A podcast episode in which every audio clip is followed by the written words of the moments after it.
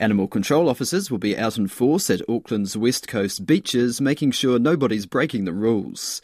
Piha is one of the region's worst beaches for bad behaviour from dog owners. Joining us now is Auckland Council's team leader of animal management, Aaron Neary. Kia ora, Aaron. What, what are we talking about here when we mention bad behaviour? Uh, kia ora, good afternoon. Um, I guess the um, the bad behaviour is obviously more from the owners rather than the uh, dogs. Um, but as you said, um, some of our busiest beaches are along the west coast. Piha in particular gets very busy in the summer. Uh, we'll be busier this year as it recovers from the adverse effects of Cyclone Gabrielle, and large crowds and dogs uh, do tend not to mix. We do have a lot of protected wildlife in the area there as well. We've got the dotterels, the uh, the korora, our little penguins, and other nesting shorebirds, and even seals. Uh, so as you can imagine, we just want to make sure that beachgoers and the protected wildlife there is kept safe. So that involves, does it, keeping animals on leads more than anything? Yeah, so there are actually um, parts, uh, most of Piha is actually prohibited for dogs. Um, there are on lead and even off lead areas, so it is fair for everybody. People with their dogs can enjoy the beaches, um, but we do want to make sure that the dogs are kept off the prohibited areas, under control in the off leash areas, and on leash where they are supposed to be on leash. Over the course of a summer, how many incidents would officers attend to on Auckland's west coast?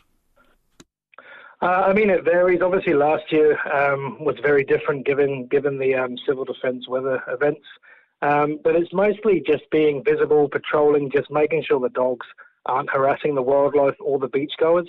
Um, the reports that we we attend um, can vary from anything from a dog where it shouldn't be to, to a full on attack. So, yeah, it varies from year to year. What are some of the worst cases that you've seen then?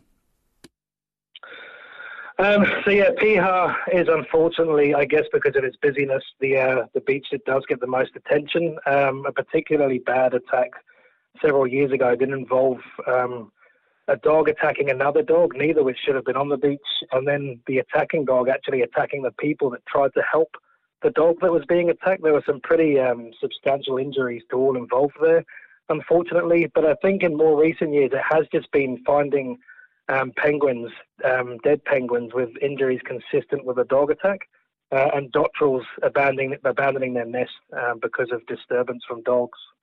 Yeah, you mentioned attacks on humans there too. Is that something we see very often on beaches from dogs?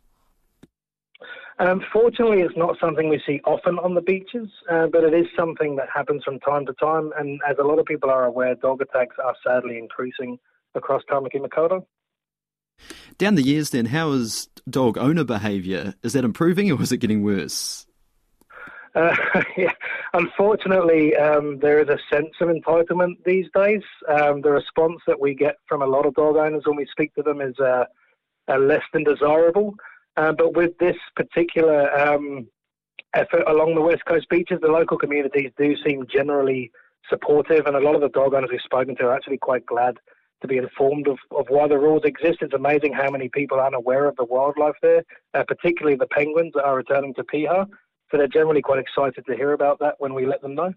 Yeah, I was just thinking about how the officers get received. So mostly it is they are welcome their presence.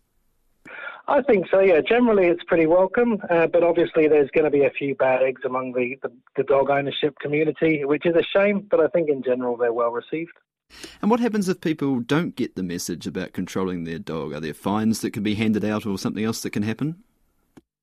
Yeah, let's see. Yeah, uh, uh, we want to make sure that everyone enjoys the beaches this summer. So our goal, first and foremost, is to educate and inform. Um, like I said, there's off-leash options. We want to make sure dog owners are aware of those uh, and aware of why the laws are there to keep everyone safe. Um, but if we do come across people who are blatantly or willingly ignoring the rules, or repeat offenders, or anyone putting that protected wildlife at risk, then then yeah, there will be enforcement action taken um, such as fines that may be imposed. Thank you. That's Auckland Council's team leader of animal management, Aaron Neary.